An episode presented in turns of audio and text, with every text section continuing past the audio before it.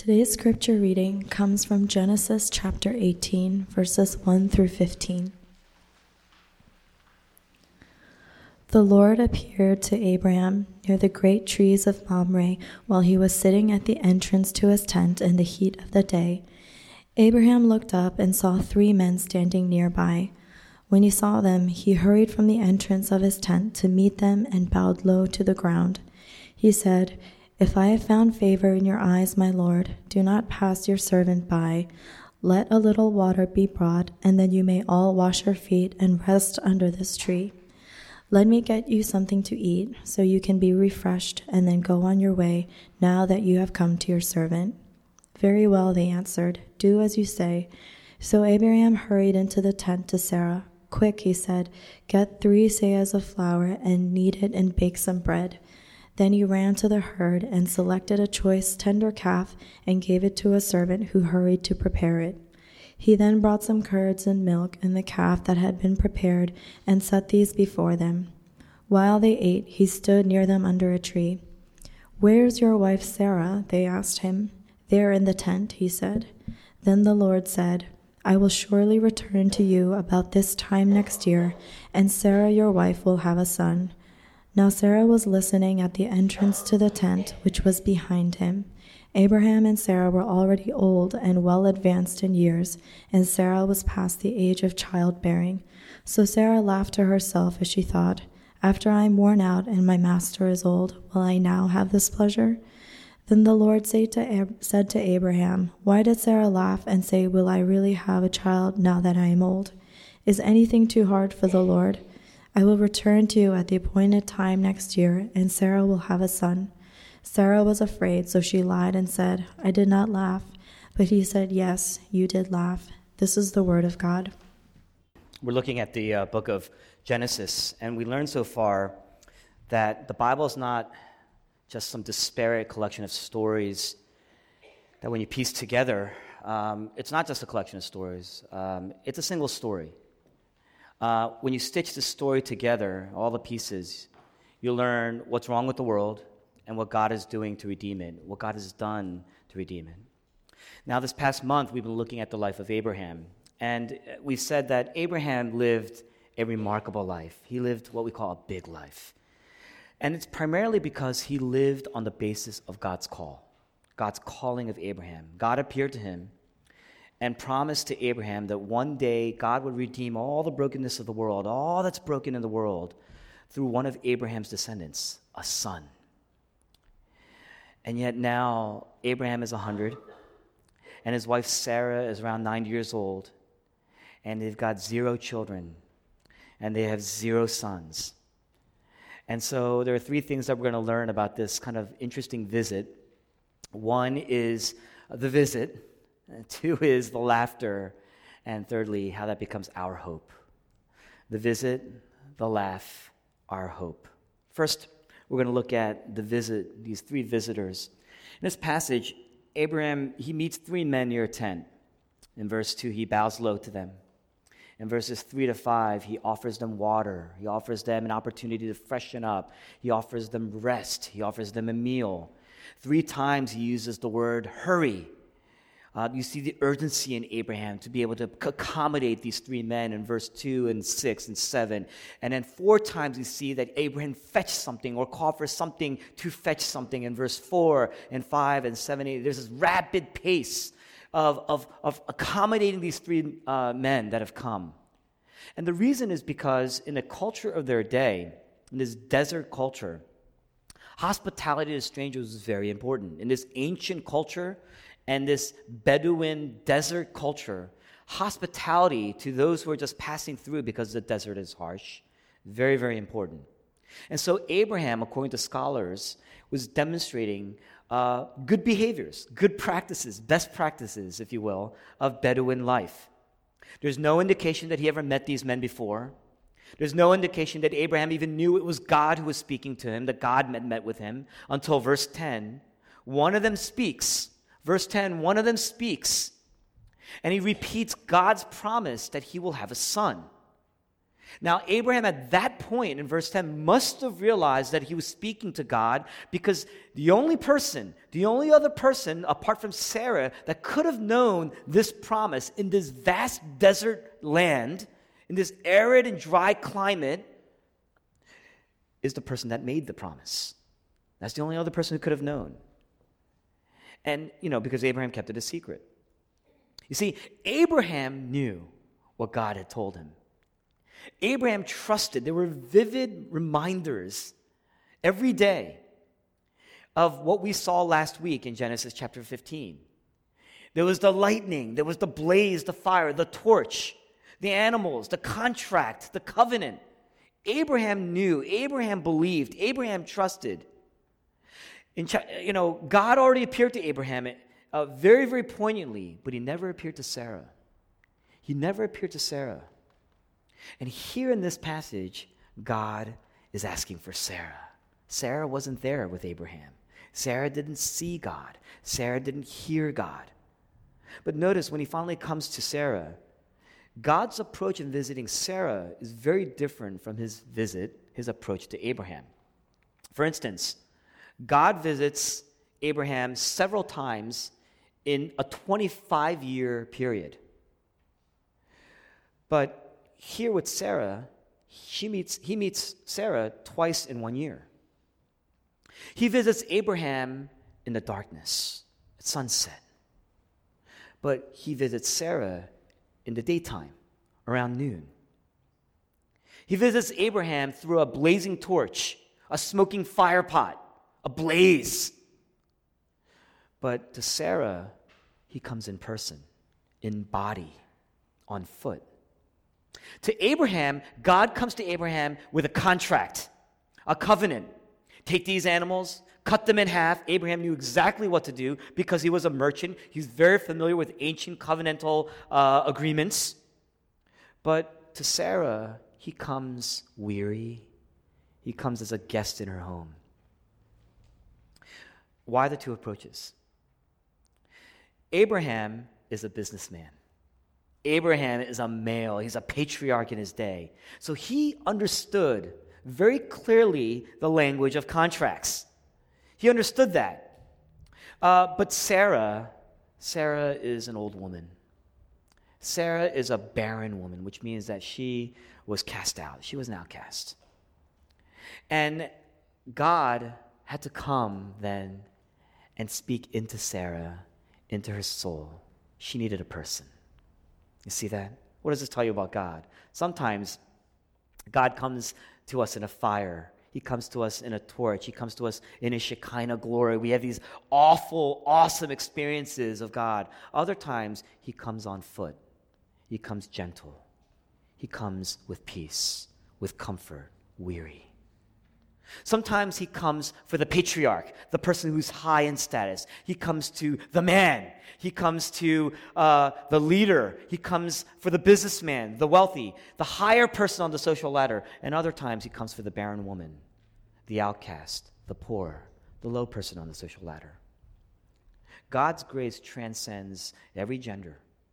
God's grace transcends every status, every social standing. And if God's grace uh, transcends every gender, uh, social moray, status, social standing, educational uh, standing, then surely you can transcend all these things if you believe in Him. In verse 9, uh, uh, when he asked, Where is your wife Sarah? He didn't ask because he didn't know. He didn't ask that because he didn't know. He wanted Sarah's attention. Why? Because when we hear, we read here in verse 10, Sarah was eavesdropping on this conversation.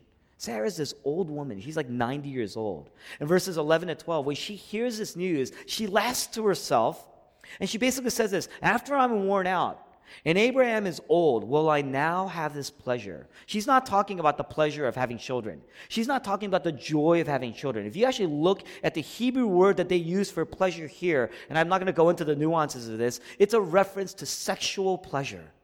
In other words, in Sarah's brain, in her mind, she's saying, at this point, you're saying that Abraham and I are going to experience enough sexual pleasure.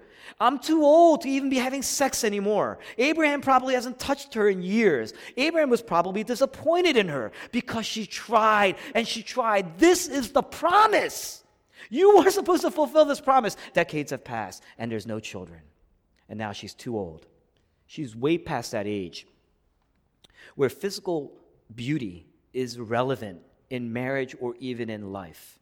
You ever see 90 year old women walking around in the city? You see them a lot walking around the city because they live in the city, Queen Village or any of these places. You ever see a 90 year old woman still trying to look like she's 25? It's weird. It's weird. It's uncomfortable, right? You, there's always a part of you that's wondering, like, is she okay? Right? You think that way because that's not what 90 year olds focus on. She knows that. And she's barren. Sarah is barren in a culture that exalts fertility, in a culture that exalts beauty, because that's all women bring to the table in, that ancient, in those ancient times. And so Sarah doesn't even come out of her tent. She doesn't come out of her tent to demonstrate hospitality in this good, hospitable, social environment Sarah says, I'm forgotten. I've been left behind. I'm barren. I'm alone. And that's why God comes to her personally, on foot, literally came down and crossed every boundary to meet her in person. And so God travels through the desert, braves the heat, seeks her out and speaks to her. And from this truth, we learn a few things. One, God is drawn to the marginalized, He's drawn to the outcast. Abraham got fire because Abraham's a patriarch, he's a businessman, he's mighty. In a way, he's in, so he got hit. But outcasts, they don't have a way in. Sarah didn't even come out of the tent. Outcasts don't have a way in, but God had to seek her and call for her in person and speak to her in person. You know what that means? Sarah has a place. And here's this woman who's now way past any age where people are taken seriously in some ways. She's got no social standing. She's barren. She's old. She's beyond beauty. And yet she has a place with God. And if someone like Sarah has a place with God, then anyone can have a place with God. In fact, it's when Sarah had nothing left to bring to the table that God literally brings her to the table. You see that? That's the prerequisite to, have, to acknowledge that you have nothing left to bring to the table. You don't connect with God because you're able. Look at Sarah. She's not able, she's not capable. It's all by God's grace, God's grace alone. Now, next, why did God seek Sarah? And it's because of this Abraham had a real experience with God. But Sarah hasn't yet had that experience. She needed her own experience with God. The gospel is a personal gospel. It's personal news that you need to take in, you need to digest, you need to own. Now, I'm sure that when Abraham came back from Genesis chapter 15 and went home, she had spoken and reminded Sarah of this promise that God made with him many, many times. But Abraham's experience, the reality is, Abraham's experience was not Sarah's experience. So it wasn't personal to her, it wasn't real to her. After all these years, she needed her own personal experience with God. You know what that means? It's not just enough to take on someone else's experience of faith in God. Now, we live in Philadelphia. In Philadelphia, um, you know, we're kind of uh, blessed as a city, and in some ways, it's a blessing because we have some big seminaries here in the city and people come from all over to attend this seminary. And you know, one just from my observation of seminary students over the years, generally, you know, I don't have anything against people going to seminary. It's, it's important if you're going to study to be a pastor, you have to go to school, you have to get an education, and it's got to be somewhat formal.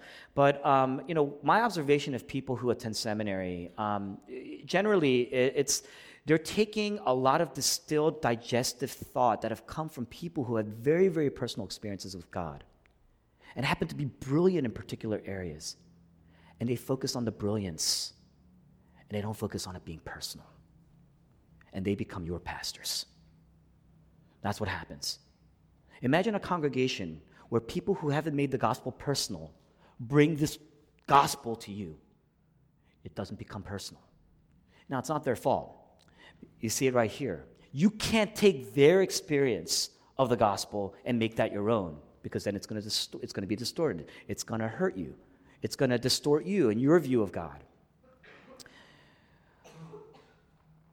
A lot of times, you know, we have people, um, you know, when they're teaching, a lot of times we tend to say to ourselves, well, I've heard this before. I know this stuff. You know, I know what that means. What that really means is what's personal to that person is not very personal to me. That's what you're really saying. What you're really saying is, you know, it may get you, what you just shared, it may get you, it may be relevant to you, but I already know this stuff. So it's not really that relevant to me. But what you're really saying is, um, I'm, I'm really, I've been relying on somebody else's experience, and it doesn't get me anymore at this stage in life. It doesn't work for me anymore. It may have worked for somebody else, it doesn't work for me. You see? How do you counteract that? What you got to do is what did Sarah do? She was in her own tent and she eavesdropped. That's what she did. How do you do that? You got to pray. You got to go to God's word. You got to worship personally. You got to plug into community groups. You got to plug into Sunday schools. You got to plug into the different fellowships that are offered. You know why? Because those things holistically are a way for you to eavesdrop and listen in on what God is saying. And as you do that, um, it starts to shape you, it starts to change you. Uh, lastly, that mean what it means is that sometimes God comes in a fire in these acute moments, these intense moments. Maybe it's a suffering, maybe it's a storm, but in other times, God comes over a process, a journey, over meals and meals, over uh, just an intimate moment, uh, over, over times of comfort, over times of peace, over times where maybe you just kind of, you're just kind of stagnant in this kind of alone place, maybe even. Sometimes God comes in a blaze, and other times God comes over an extended stay, a visit. Now, of course, there are in either of those types of experiences, the truths have to be the same. There are core foundational beliefs in our Christian experience. I believe I'm a sinner. I believe that I need to be saved. I need I cannot save myself. I believe that salvation is only by the grace of God through Jesus Christ and only through Jesus Christ. But sometimes we come to God because we're overwhelmed by something that has happened. Other times, we come to God because we're just overwhelmed by the comfort of His grace and His peace. But the one thing you can never do is to impose your experience of salvation and say that has to be the experience that everybody else has. You got the core foundational truths that have to be the same, but beyond that, you can't impose how you came, how God has approached you, and say that's the and be dogmatic about it. You can't do that. That's the visit. Now, let's talk about this laughter, Sarah's laughter. We need some context here. You got to see that children, women contributed, the only currency that a woman contributed in her day is uh, her children. Children were the currency. That's the way a woman became a hero. That's the way uh, a woman helped a family feel rich. Because the more sons you had, your sons meant that you had free labor. Right? You didn't have to spend money and labor in this agrarian society, in this Bedouin society. And so the more children you had, you had more hands. The more hands you, you can, you can sustain more life. Right? You had more land, you can sustain more life, and that's how you grew wealthy. And so children were your 401k program. Children were your pension. And as a result, the more children a woman had, the greater her worth was. It represented blessing. We see that a lot in our Eastern cultures, our Eastern and Near Eastern cultures, even today. Right? the problem was Sarah was around 90 years old and she had no children. She always wanted children. She didn't have any children. So she was desperate for children. And desperation at the age of 90, she has now all but given up. She has given up on herself. At one point, Sarah had Abraham sleep with Sarah's maidservant Hagar. It was a failed plan. It left Sarah uh, envious, covetous, jealous. It left her distrustful and bitter, and now she is old and she is cynical and she's still barren, and so she is empty. In a culture that values beauty and fertility, she is no longer desirable in any sense of the word. And in verse 12, she uses this phrase. She says, I'm now, after I'm worn out, she says, after I'm worn out. And when she says that, she's, saying, she's not saying, I'm tired, I'm too tired to have sex. That's not what she's saying. She's saying, I'm like old clothing. I'm used up. I'm worn through. That's the language right there. And so here God arrives and gives Sarah exactly what she needs to hear. In verse 14, God repeats his promise. Now, look at the love of God. Look at God's love. Sarah feels worthless. And God here says, I see you. I hear you. I've come for you. I hear your sigh. Sarah is filled with self loathing, self hate. She doesn't even want people to see her. And God says, I have come for you. You are more than worth this trip. I love you. Sarah has pretty much given up on herself. And God says, You need to come to the table. I'm seeking, I came for you. Sarah laughs at God. Sarah laughs at the promise. She scoffs at it. But God is so gentle. God asks, Why did Sarah laugh? I mean, it's not that God doesn't know why Sarah laughed. God knows. He wants her to know that He's listening. God knows why she's laughing. He wants her to know herself. Sarah laughs because there's no outlet for her, there's no horizon for her. So imagine Sarah, she's listening on the source of worth. And the source of worth is saying, You are worthy. And she's mocking that. She's going to the source of power because she needs power and she's lost power. She has no power. She comes to the source of power and God says, You will have power. And she, she laughs, she mocks. She's mocking, she's laughing in disbelief, she's laughing in bitterness, she's scoffing because of her own self hatred. The years have been hard, and she lost the sense of wonder. She's been hardened by the years. Now, I know this, this is very important because I know that there are many stories of why people came to Metro here. Many of you, based on my personal conversations with you, you've left the church. You've left the church for years, over the years, because over the years you've lost a sense of wonder. The gospel stopped being amazing to you. There's been no outlet really for you to deal with your doubts and your insecurities and your fears and and you know what God has promised has become lesser than what you need. And so you left. Ultimately you left. There were no answers to that. And so no matter how good a preacher is, no matter how bad a preacher is, when today when you hear the amazing promise of God, we tend to scoff. Amazing grace, it's really like this. It's more like a lackluster promise, how bitter the sound that abandoned a worn out soul like mine, like me. There's this bitter, burnt out, damaged loss of wonder in your life. And as time passes, it's hard to trust God's promises. It becomes really, really hard. It's hard to trust God's promises when you've put everything into your marriage, when you put everything into your spouse, and your spouse has failed you miserably. It's hard to trust God's promises when your child is sick. Other children are healthy, your child is sickly. It's hard to trust God's promises when your parents, who worked so hard to bring you here and give you this life, all they wanted was some peace. And now they're sick and they're dying.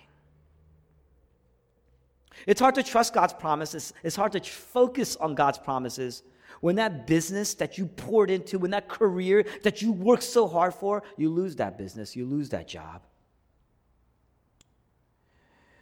When you're single, it's hard to trust that God's presence is enough.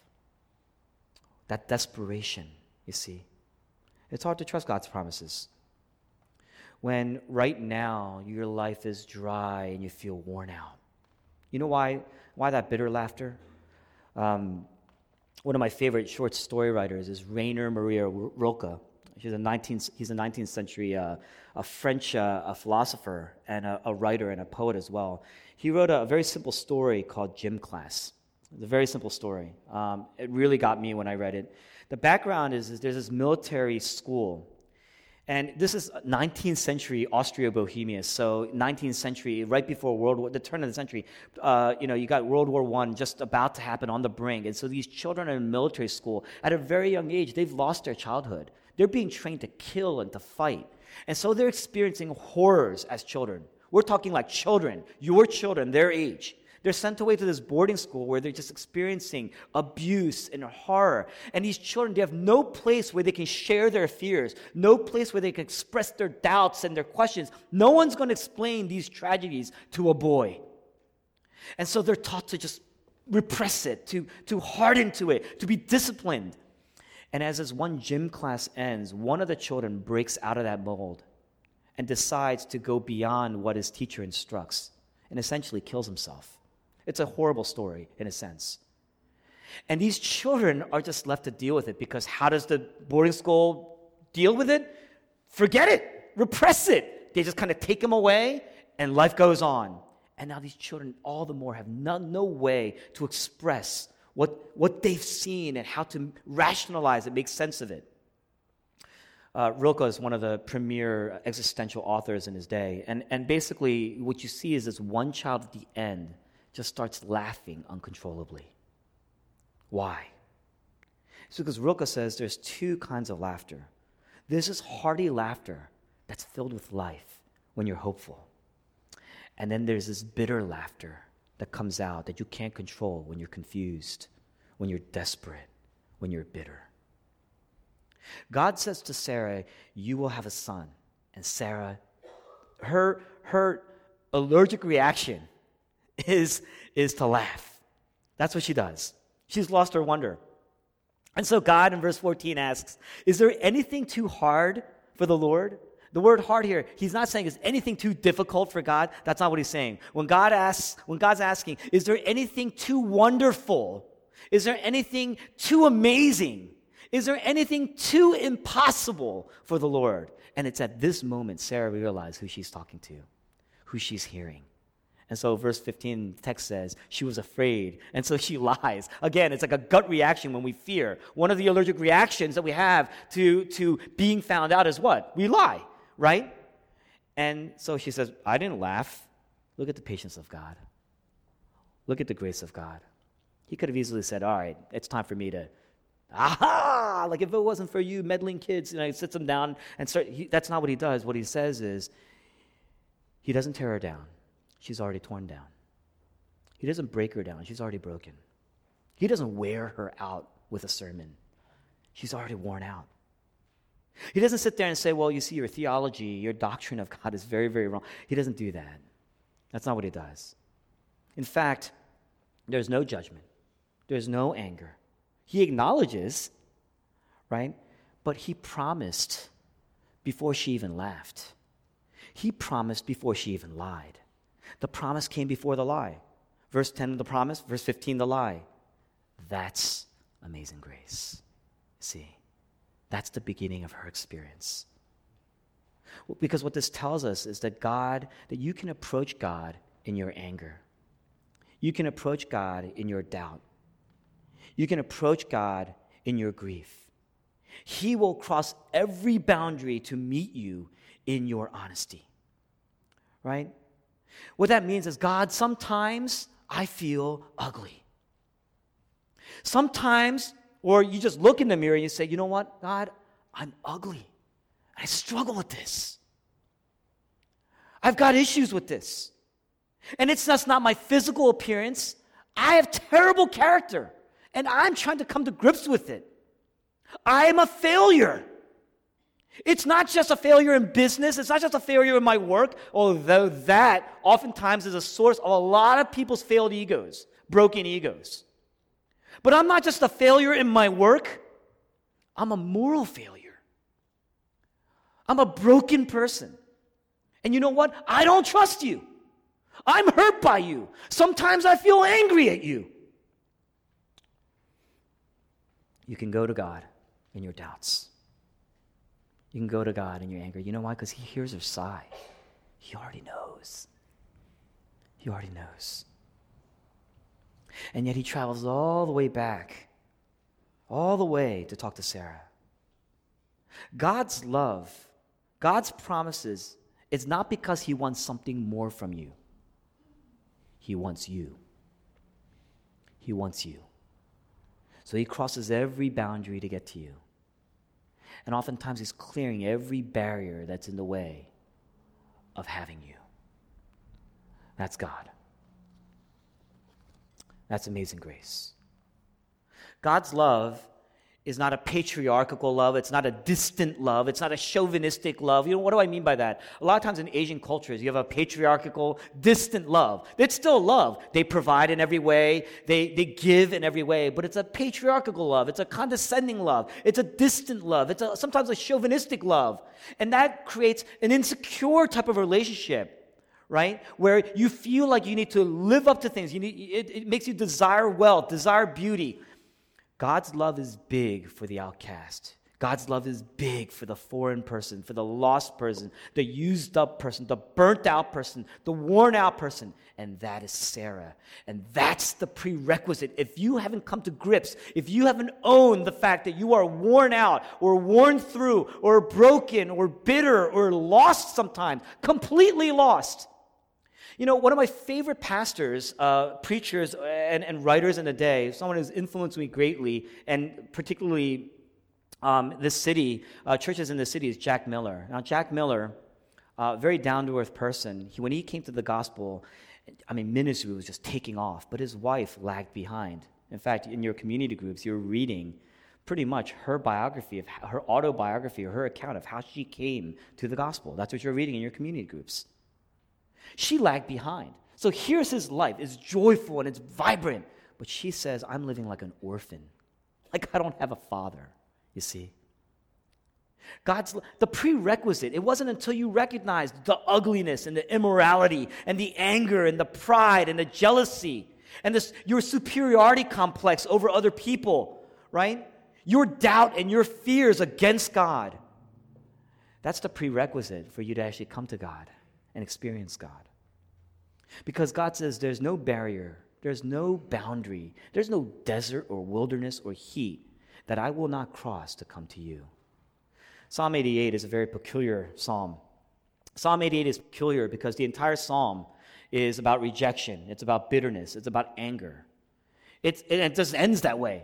There's no, most psalms, there's like, you know, you know, I, these psalmists are amazing because they're like, I'm being tortured, I'm dying but I will trust in the Lord. And, I mean, that is like an amazing song to me. I mean, you think about these Psalms, they are amazing, right? Because we don't think that way, right? We're cursing and throwing our fists in the air, right? But these psalmists, they're like, you know, I'm sick, my, I can feel my bones drying up. But you are my God and my Savior. Like, it's amazing, right? But Psalm 88 ain't like that. You know why? Because Psalm 88 is for people like us.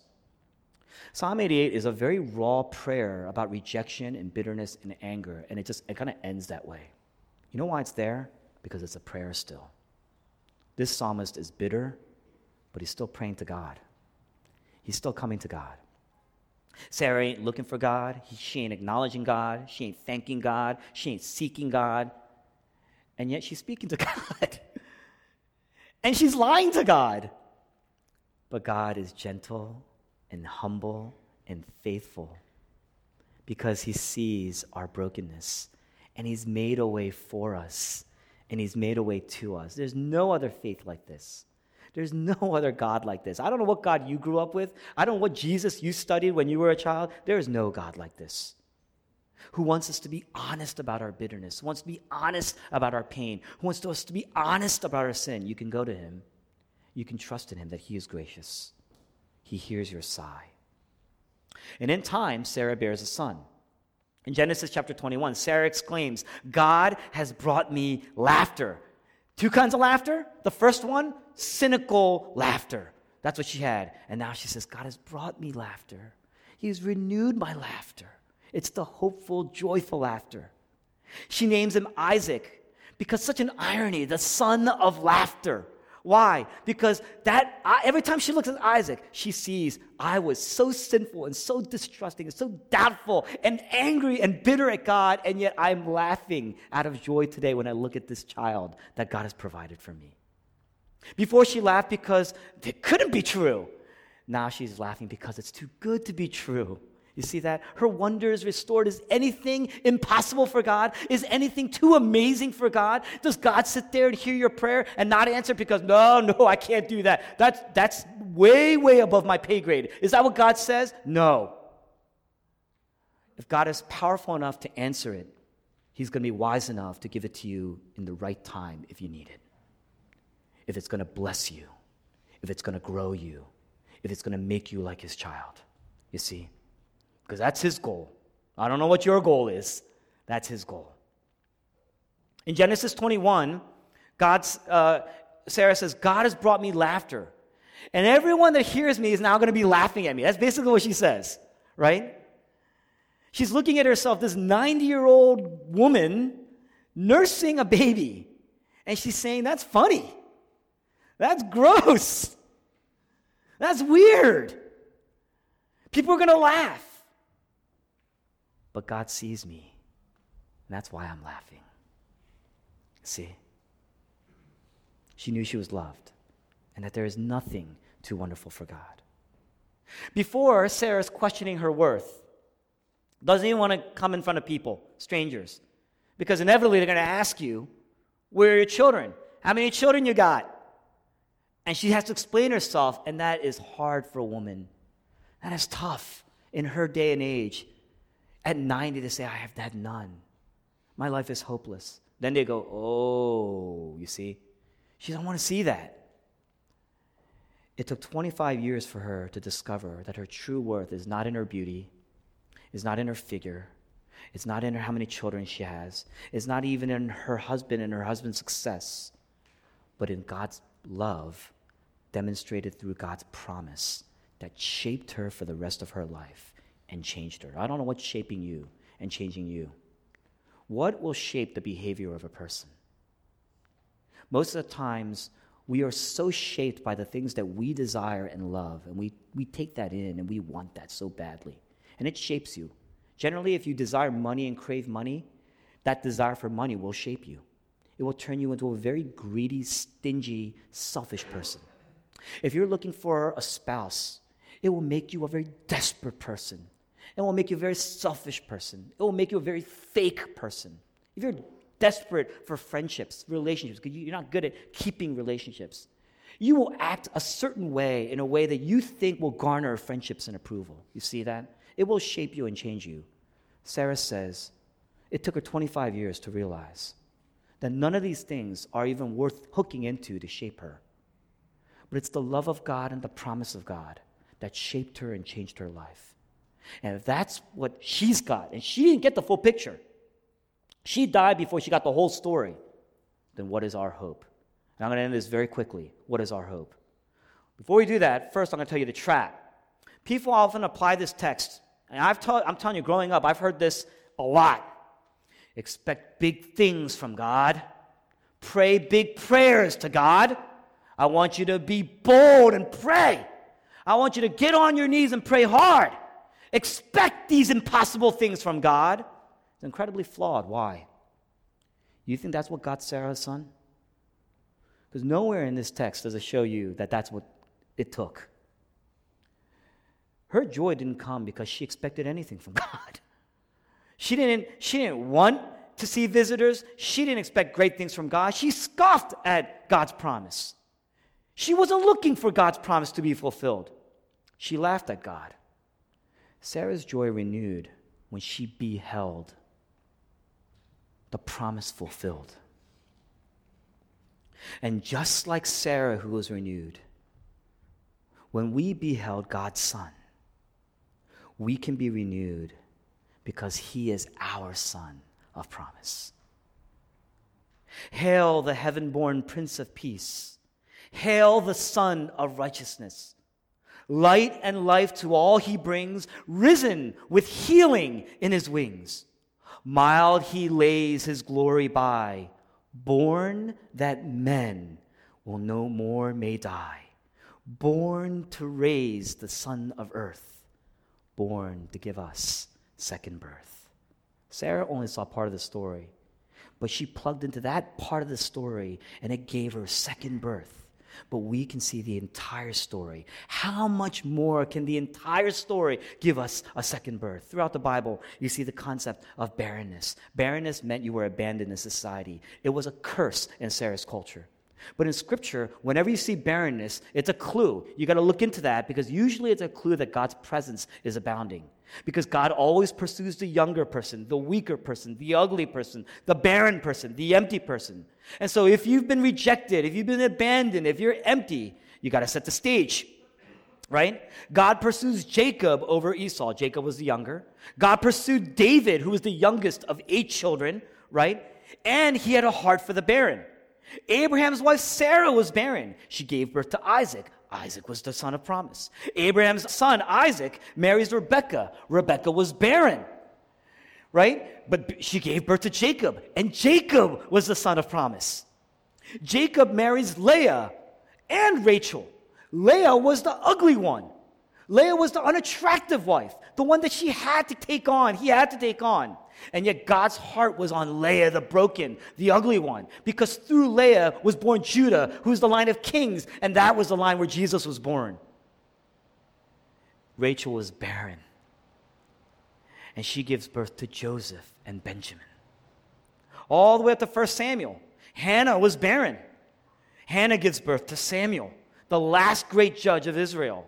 Then you go all the way to the New Testament. In Luke chapter 1, you have Elizabeth, the wife of a priest. She was barren, but now she is with child. The angel tells Mary she will be with child, and she gives birth to John the Baptist. Elizabeth had a cousin named Mary. Mary was a virgin, no children. In Luke chapter 1, the angel tells Mary, You will give birth to a child. You know how she responds? How can this be? In other words, this is impossible. She's skeptical. She's mocking. She's nervous. She's fearful. But the angel responds in verse 37 of Luke chapter 1 there is nothing impossible with God. Hundreds of years later, that angel says virtually the same thing to Mary as God says to Sarah. And why? Because Jesus is going to be the greater Isaac. Jesus is going to be the ultimate fulfillment of the Son of Promise. Jesus is going to be the one who's going to redeem all the brokenness in our world. And so on the cross, Jesus Christ suffered and he died to give us a lasting hope and a lasting joy. So Sarah laughed and he mocked at God's promise. Because of the promise on the cross, the people laughed at Jesus and they mocked Jesus and they scoffed at Jesus Christ. And they said, Yeah, you're the promise, you're the son, then come down. In other words, that is impossible. And so there was a bitter laugh. And Jesus cried out, My God, my God, why have you forsaken me? In other words, what he's saying is what? I am the one who's truly abandoned.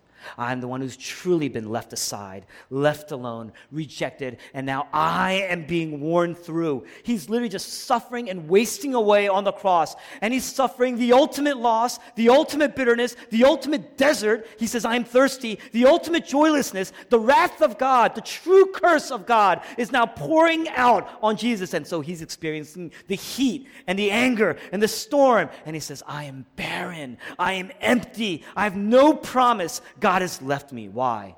Because Jesus Christ is the ultimate Son of promise who gave up the intimacy with the Father so that we would have ultimate intimacy with God. We have access to God. We have the love of God, the embrace of God. Jesus Christ drank the bitterness of God to the end, every last drop, so that we could have every great drop of joy and so he says, one day we will come together and we will drink together. You know why? Because wine in the Old Testament represented joy. That's what he does. He wasn't without joy. In Hebrews chapter 12, the author says, when Jesus Christ was on the cross, it was for the joy that was set before him. That means that he still had joy. He was suffering and dying in his circumstance, in his brokenness, in his worn through, worn out state. He still had joy. And his joy was what? It was for the joy that was set before him that he scorned the cross. You see that? Experienced the bitter end of the cross. It was his joy to see you have joy, to see you have peace, to see you have God's presence, to see you and experience God's promise. You see that? You will laugh. So you can laugh.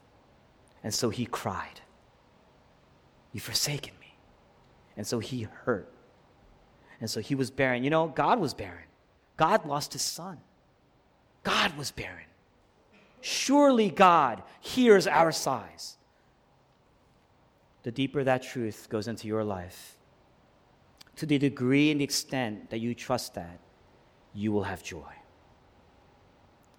When the gospel is not at the center of your life, you're going to laugh at times because you worked hard and you failed. And so any laughter or promise you hear, it's going to result in some sort of bitter laugh. But when the gospel goes deeper, it's going to restore your wonder. Me? I mean, this is impossible. A guy like me, and I'm believing in Jesus? That is impossible. This is amazing. You see? You can laugh at yourself. How little you trusted God. How skeptical you've been. How often you scoffed at God. How often you thought that your guilt was greater than God's grace how often thought that